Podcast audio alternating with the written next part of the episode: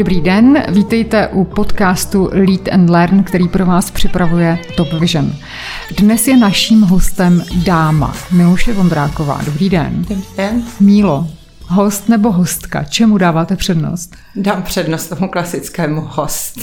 Je, vy jste dala přednost i klasickému radovi, protože jste pracovala jako vrchní ministerský rada eh, pro, v oddělení rozvoje a inovací ve vzdělávání na ministerstvu školství. Eh, nesnažila jste se přesvědčit eh, své nadřízené, že byste byla vrchní ministerská radová?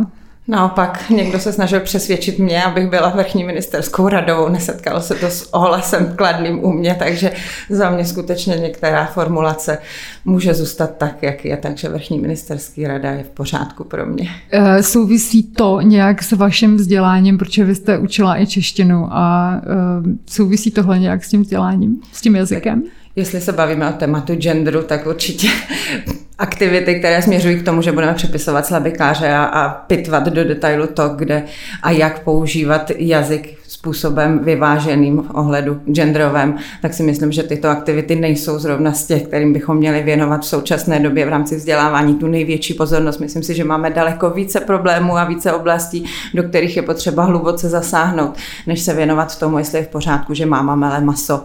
Tak s tím já opravdu problém nemám. Takhle u nás mele maso táta, ale to není úplně asi do, eh, do slabikářů a ne o genderu mluvit nebudeme, budeme mluvit přesně eh, o tom, co jste zmiňovala, o tom, že eh, máme mnohem hlubší problémy, které je potřeba řešit. Vy se vzdělávání věnujete celý svůj profesionální život, pracovala jste třeba v edukační laboratoři, v tutoru, jak už jsem zmiňovala na ministerstvu, projekt e-školka, ten jste dělala ještě v době, kdy COVID-19 spokojeně dřímal někde mezi netopíry, takže právě z tou oblasti digitalizace a inovací ve vzdělávání máte velké zkušenosti. Jaké je podle vás české školství? České školství prochází obrodou už opravdu od revoluce, to znamená, že 20 let se snažíme o nějakou obrodu, o nějaký jiný pohled. A tu se to daří lépe, tu se to daří hůře, někde se to nedaří vůbec, takže třeba aplikace dlouhodobých záměrů, aplikace strategií selhává na tom, že nemáme dostatečné mechanismy k tomu, ty inovační myšlenky, kterých je celá řada a jsou dobré, nějakým způsobem dostat do praxe. Eh, podle mého názoru se to odráží od toho, jakým způsobem se věnujeme učitelům jako profesionálům, jakým způsobem se věnujeme jejich primární přípravě, jejich provázení během nástupu do eh, jejich praxe ve školách, jakým způsobem podporujeme třeba ředitele, protože ten náš systém je unikátní v rámci eh, nejenom evropském, kdy ředitelé mají obrovský, ředitelé škol, bavíme se samozřejmě o ředitelích škol, obrovské kompetence, obrovský, obrovskou zodpovědnost, ale zároveň mají minimální podporu a minimální přípravu toho, kdy do své funkce vstupují. Takže si myslím, že eh, ten zakopaný pes je primárně právě v přípravě učitelů, v tom, abychom dokázali je ve školách udržet, dokázali do nich v tom dobrém ty inovativní myšlenky dostat a oni je potom dostali do škol, protože to mít dobrou myšlenku, inovativní myšlenku, mít dobrou strategii či koncepci je jedna věc a uvést ji do života v tom, že dopadne až na toho každého konkrétního žáka, je věc druhá a tady máme velký deficit v tom, že tohle to se nám skutečně ještě nedaří. Jak jsme na tom v porovnání, eh, řekněme, v regionu nebo s ostatními zeměmi Evropské unie, jestli můžete říct? Na to, jak je naše země malá, tak ty deficity nebo rozdíly eh, mezi jednotlivými regiony jsou velké a stále se prohlubují. Když jsme se bavili o covidu, tak skutečně tady se ukázal ten velký rozdíl mezi jednotlivými regiony a v rámci regionu i mezi jednotlivými školami. A souvisí to zase se vrátím k těm ředitelům, k tomu, že skutečně každá ta škola žije způsobem, který ten ředitel vede, nějakým způsobem se k tomu staví a jeho myšlenky, to, jak dokáže i třeba tu digitalizaci, jak dokázal tu školu svoji připravit, tak podle toho se potom vlastně jeví ty rozdíly.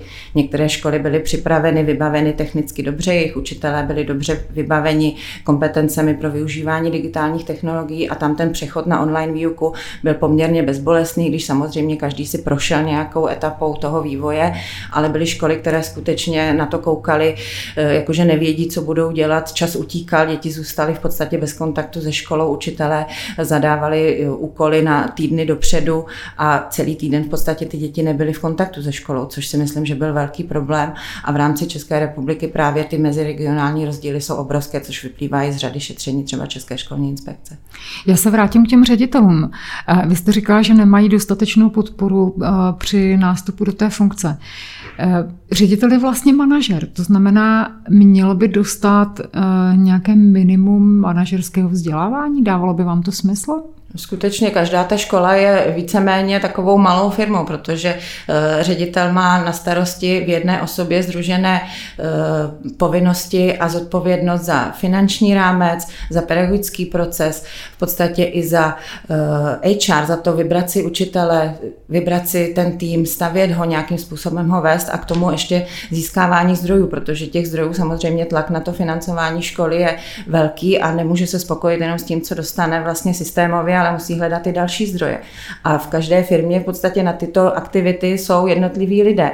Je tam finanční ředitel, je tam nějaký HRista, jsou tam další lidé, kteří mají ty jednotlivé věci na starosti, když to ve škole je to združené do jednoho člověka. A ta představa a praxe bohužel u nás je taková, že člověk učí, učí, učí a najednou je z něj ředitel. A pak teprve máme nastaveno, že do dvou let musí absolvovat nějaké základní uh, ředitelské vzdělání, to znamená, že tam jsou i s tím dílem ty manažerské dovednosti obsažené, ale víceméně to vzdělávání se zaměřuje na ekonomiku a právo, ale už ty jednotlivé dovednosti třeba toho leadershipu a vedení lidí, ty si získává většinou jako za pochodu. To znamená, že uh, i ředitele by asi uh, No, jestli ředitelé, neměli by se vlastně třeba leadership už učit taky učitele? Určitě, protože ta učitelská profese víceméně, a je to jedna z dovedností, kterou ty děti eh, by měly, nebo žáci, studenti potom potažmo ve vyšším věku si přinášet i do svého života, do, do té svojí praxe, aby věděli, jakým způsobem se dá zacházet s těmi lidskými kompetencemi k tomu běžnému životu, to znamená orientovat se v prostředí a, a i ty některé, někteří žáci, studenti jsou přirozenými lídry a tohle to by měl učitel být schopen rozklíčovat, poznat a ukázat tu cestu a vývoj už nastartovat co nejdřív, aby ty děti věděly, že něco takového vůbec je možné.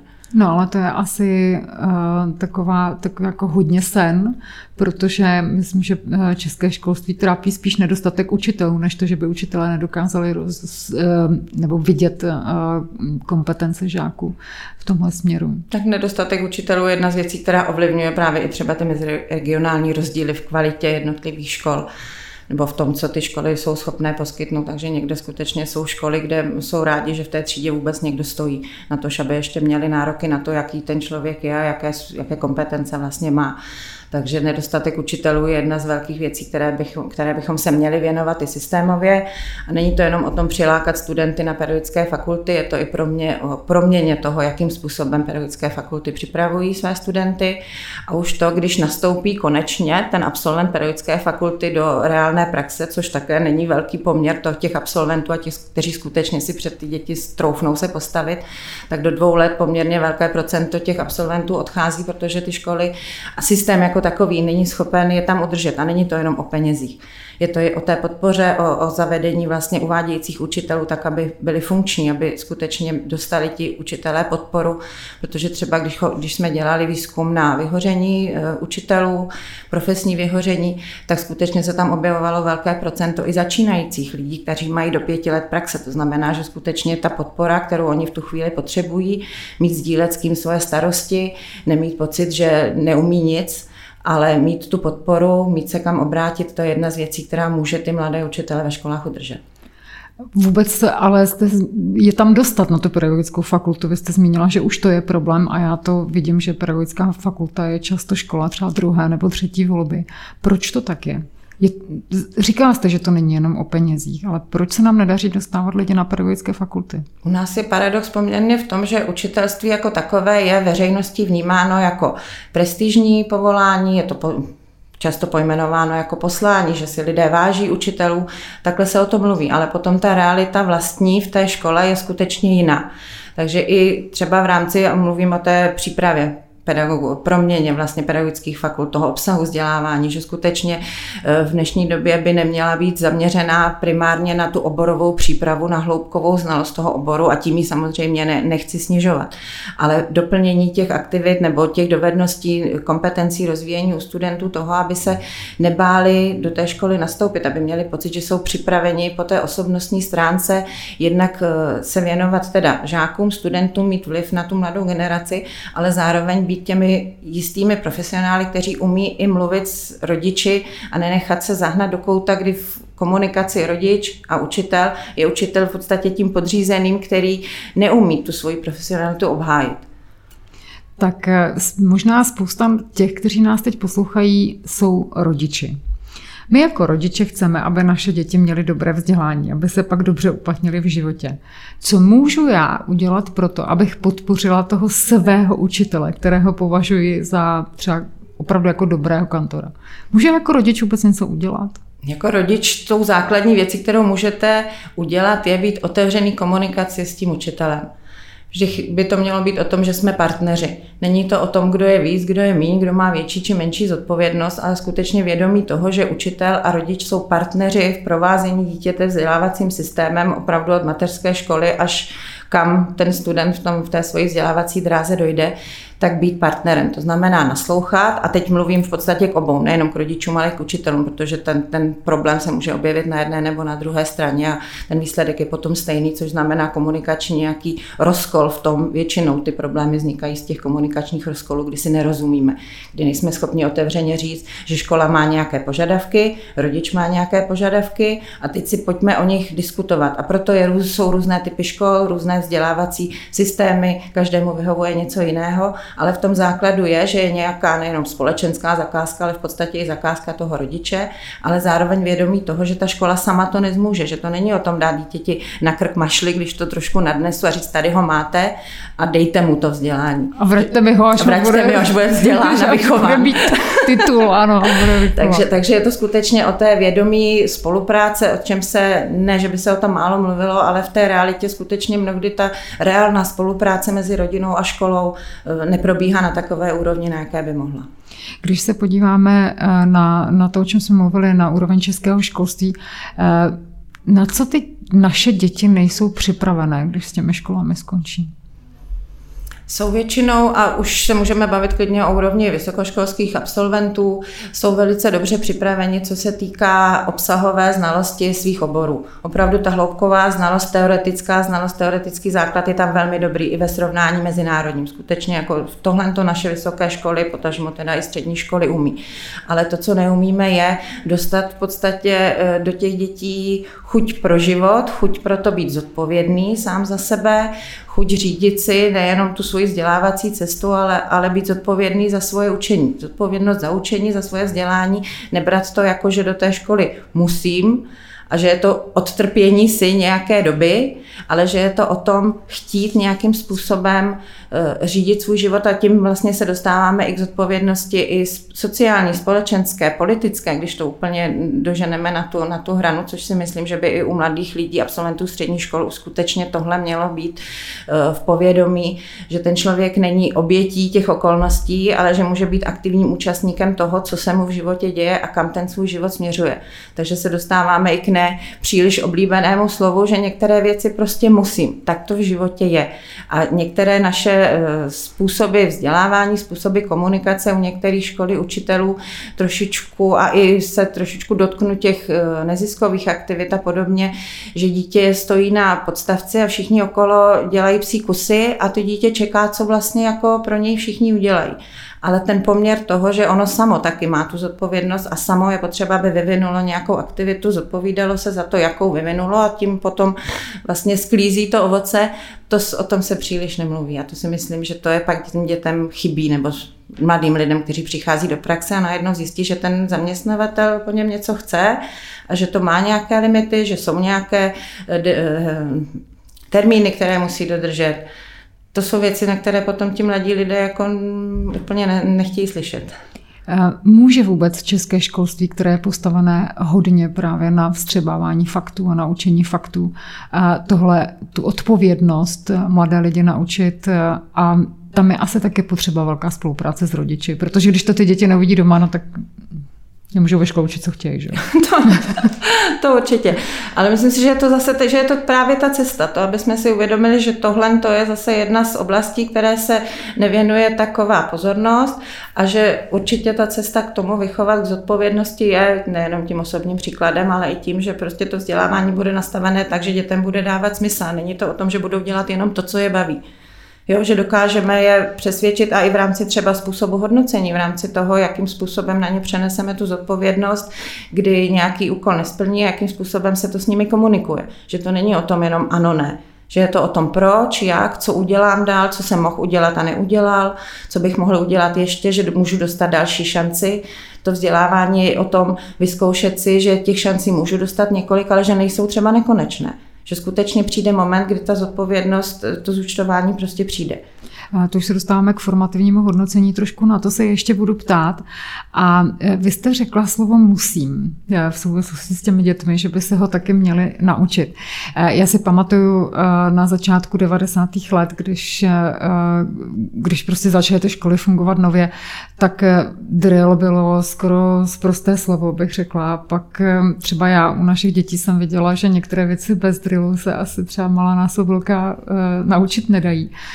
Co vy si myslíte o tom drillování? Ano nebo ne? Já si myslím, že v určitých fázích a v určitých tématech prostě to k tomu učení se a čehokoliv nemusíme být jenom ve škole, že to k tomu prostě patří. Jsou věci, které se musím naučit. Bez toho to nejde. A čím menší dítě je, tak potřebuje ty hranice. A drill je v podstatě jednou z forem těch hranic. Prostě teď je něco, co musím udělat.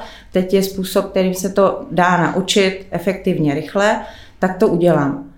Jo, nepatří samozřejmě do všeho, nemůže ten život dětský a potažmo potom ani my dospěláci prostě nemůžeme žít eh, v režimu musíš, nesmíš, ale tím, že skutečně ty hranice mám, pak teprve mohu uvažovat eh, v intencích toho, jestli mohu nebo nemohu, jestli chci nebo nechci, ale postavit od základu to, jestli se mi chce nebo nechce, tu vzdělávací cestu, to si myslím, že ta správná cesta není.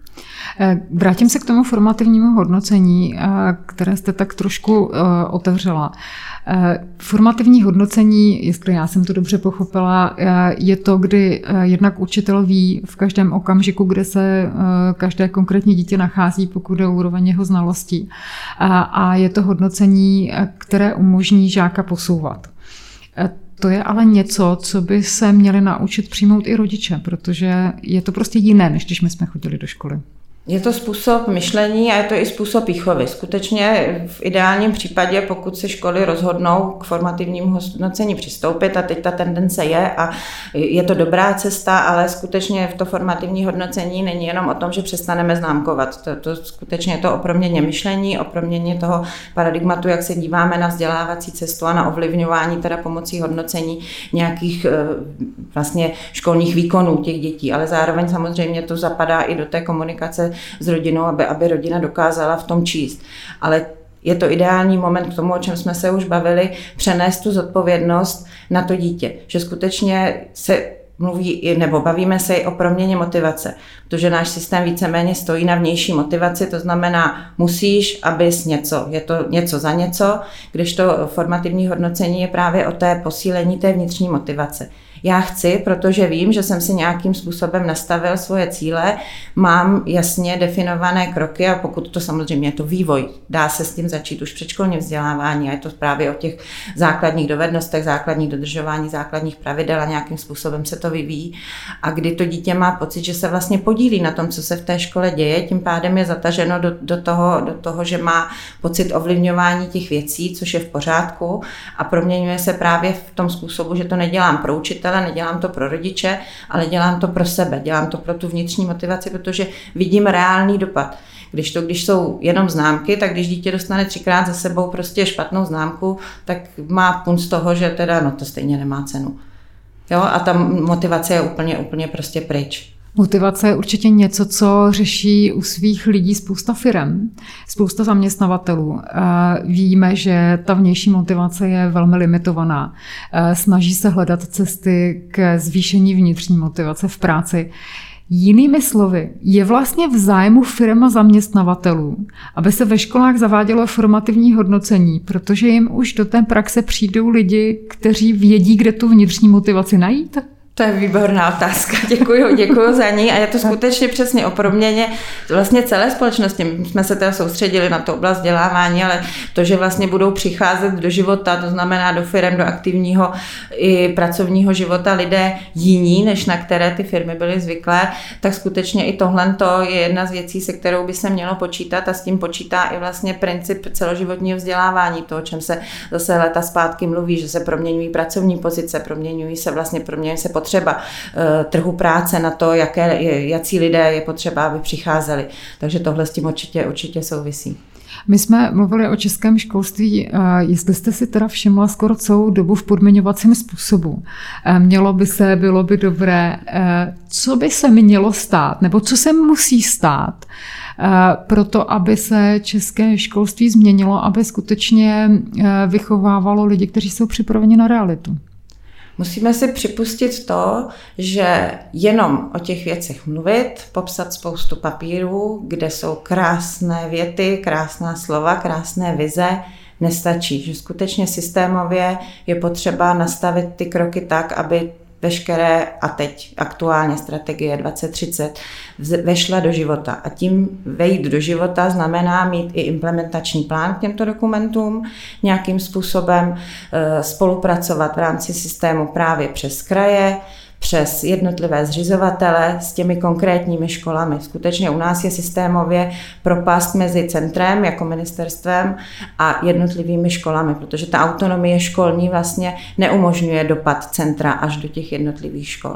Takže pomoc právě podpoře ředitelů, protože e, strategie 2030 má zase spousta krásných vizí, některé bohužel se opakují už historicky z těch předchozích e, strategií, protože nedošlo k naplnění.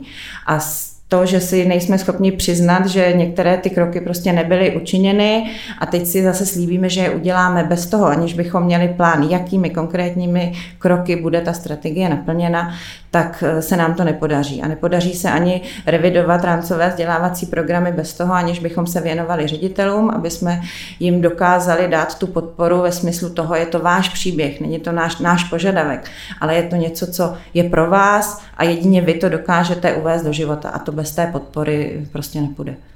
Teď bych možná ještě přišla k, takovém, eh, k takové trošku praktické radě. Eh, vy eh, máte obrovskou zkušenost právě s digitalizací a s inovacemi a to je to, čemu teď možná znovu bude čelit spousta rodičů a to je vzdělávání z domova a distanční výuka. Co bych měla já jako rodič udělat pro to, aby ta domácí výuka byla co nejefektivnější? Pro mě, pro to dítě, samozřejmě hlavně pro dítě. Myslím si, že skutečně období covidu nám dalo nesmírnou příležitost i v rámci proměny vzdělávání, proměny pohledu na to, jak technologie jsou nezastupitelnou součástí života, nejen školního, ale, ale prostě běžného života. A to dobře se naučit je vnímat, dobře se naučit je využívat a zároveň pro naše české kantory, kantory kteří mnohdy měli k ním odstup a jak snažili se je spíš vytěsnit z těch škol, než je efektivně používat, tak to byl skutečně impuls k tomu, že jo, zaplať pámbu za to, že tyhle ty věci máme v současné době k dispozici. Takže eh, spousta škol se nesmírně posunula, jsou školy, které ještě potřebují pomoc, což zase tomhle asi se patří poděkovat ministerstvu, že ta podpora tím letím způsobem eh, třeba i přes projekty funguje, že školy si mají kde o tu pomoc požádat, ale zároveň, jak říkáte, směrem k rodičům je potřeba, aby měli podporu z té školy. Takže tím, co bych já jako rodič měla udělat pro to, aby ta online výuka nějakým způsobem probíhala, je, že se budu zase otevřeně snažit komunikovat se školou, že budu tím vstřícným partnerem, že pokud něco potřebuju jinak, pokud se mi něco v mém domácím mikroprostředí prostě nedaří, tak to otevřeně a co nejdříve budu s tou školou komunikovat a budu se snažit hledat cesty a budu se snažit hledat podmínky pro to, aby skutečně to dítě v kontaktu se školou zůstalo. Nemůžeme po všech rodičích chtít, aby mělo každé dítě, pokud mají tři děti, svůj pokoj, svůj počítač a mělo klid na takzvanou synchronní výuku, což už se školám podařilo vysvětlit, že synchronní výuka to znamená, že ráno v 8 si dítě i učitel sednou počítače a do, do 12 s krátkými přestávkami budou prostě eh, v aktivní interakci, že tohle ta cesta správná není. Takže podíl té synchronní a asynchronní výuky eh, si myslím, že mnoha, mnoho škol už si dobře nastavilo, to znamená, že nějakou část skutečně, pokud ta možnost je, to dítě je online, je v kontaktu s učitelem, se spolužáky, třeba i v rámci konferenčních hodin, ale zároveň k tomu má nějaké penzum práce, které si rozloží v čase právě tak, aby to té rodině vyhovovalo, protože spousta rodičů má samo home office, potřebují pracovat, nemohou kor u mladších dětí se věnovat plně celé dopoledne tomu, že dítě by se mělo něco učit, ale je možné rozvrhnout si to během dne nějakým způsobem, kdy to dítě zase upřímně přiznat, že v rámci třicítkové třídy v normálně prezenční výuce je ten poměr toho času, který je potřeba jiný, než když já jsem jako rodič jeden na jednoho, zvládnu to skutečně, nebo mohu to zvládnout rychleji, ty věci, které se dějí. Takže to, že dítě má ve škole hodinu češtiny, neznamená, že ten rodič by měl 45 minut s tím dítětem sedět nad slabikářem, nad, nad pravopisnými cvičeními a podobně. Takže určitě i nastavit si ten poměr a spousta škol už se dala přesvědčit v tom, že se dají upravit obsahově ty jednotlivé věci, které po těch dětech chtějí a dá se nějakým způsobem eh, nastavit to tak, aby to bylo možné doma zvládat. Zároveň i jako rodič bych měl předem nebo s tou školou komunikovat, že třeba nemám vybavení. Školy skutečně mají možnost dodat pomoc těm rodičům, kteří nemají tyto možnosti. A nebo zase si to nastavit tak, že skutečně nemáme připojení, nemáme techniku, můžeme fungovat tak, že ve schránce na škole venku jsou zadané úkoly, rodiče si to dojdou obsat, Zase tam je schránka, kam ty úkoly odevzdávají a podobně, takže těch modelů je celá řada, hlavně jde o to zůstat aktivní. Asi nejtěžší to mají rodiče jednak prvňáčkům. A potom v těch ročnicích, kde se ty děti připravují k nějakým významným zkouškám, ať už jsou to přijímačky nebo je to maturita. Je tam třeba nějaký jiný přístup? Potřebují tam vědět něco speciálního? Potřebují mít eh, toho učitele na blízko čím vezmeme to od té první třídy, tam skutečně je blízkost toho učitele i v rámci té socializační vlastně funkce školy, která je nepopiratelná, nemůžeme si, nebo pro mě by byla nepředstavitelná eh, věc, že bychom jako víceméně vyučovali online, to, co už taky některé ty názory byly, že vlastně školu jsme zjistili, že ji nepotřebujeme, že se ty děti mohou učit doma, což je nesmysl. To v žádném případě ta socializační funkce školy, tím více státní škol, kde skutečně i sociální rozdíly mezi mezi těmi dětmi e, jsou znát, ale zároveň ty děti se učí žít v barvě té společnosti a v tom, že ne každý má ty podmínky takové, jako je mám já doma, takže skutečně ta socializační role je nezastupitelná. Ale u těch malých dětí skutečně ta paní učitelka je v tom důležitá, že pro, pomůže tomu rodiči, protože metodicky zvládnout tu první třídu je skutečně vysoce odborná věc a rodiče, kteří teď mají malé děti, pořád ještě prošli tím klasickým vzděláním a, a ne, neumí nastavit ty věci tak, že řeknou tomu prvňáčkovi, jdi se učit. Jo, ty, to nefunguje, ty, ty pokusy skutečně jako byly a, a to, takhle to skutečně nefunguje. Takže tam je ta paní učitelka nejdůležitější v tom, že těm rodičům vysvětlí, jakým způsobem uh, tomu dítěti pomoci. A teď po té době, které děti jdou teď do druhé třídy, tak skutečně těm paní učitelkám patří poděkovat, smeknout před nimi, protože ty budou teď tu druhou třídu v podstatě doplňovat, dohánět to, co, aby děti dostaly na stejnou úroveň, protože ty děti by měly na začátku druhé třídy uh, číst, měly by psát a pokud někdo zůstal skutečně doma bez bez přístupu k čemukoliv a rodina třeba nezafungovala, tak ty rozdíly v rámci jedné třídy budou opravdu velké. Takže tímto bych chtěla paní učitelkám, které měly loni prvňáčky, poděkovat, smeknout před nimi a popřát jim hodně sil do toho letošního roku. Co ti, kteří jsou před těmi přijímacími zkouškami? Tam už se dostáváme právě k té zodpovědnosti, k tomu, že skutečně už pokud je to na, jednak na, i na přijímačky na střední, na maturitu, na maturitu tím spíš, tak skutečně ta samostatnost už by měla být na takové úrovni, že ten student si řídí ten proces sám a měl by mít z mého pohledu pouze k dispozici konzultační hodiny, kdy skutečně už je schop, by měl být schopen formulovat si ten svůj problém, skonzultovat nějakou konkrétnost, ale chtít po uh, učitelích, aby provázeli tak jako v běžné prezenční výuce přípravou na maturitu online, to si myslím, že už opravdu víc dá těm studentům to, že budou donuceni v tom pozitivním smyslu se tomu věnovat a naplánovat si ten čas sami. Mílo, vaším eh, životním krédem, dáli se to tak říct, aspoň to máte na LinkedInu, je, že každá cesta má svůj smysl. Jaký smysl má ta vaše cesta? Ta moje cesta skutečně i profesionální, i osobní je v tom přistupovat ke všem věcem tak, že raději hledám způsoby, jak ty věci řešit, udělat, než hledat výmluvy, že něco nejde. Říká Miluše Vondráková, která byla hostem podcastu Lead and Learn, který pro vás připravuje Top Vision. Mílo, děkuju a přeji hodně úspěchu. Děkuji za pozvání, nashledanou.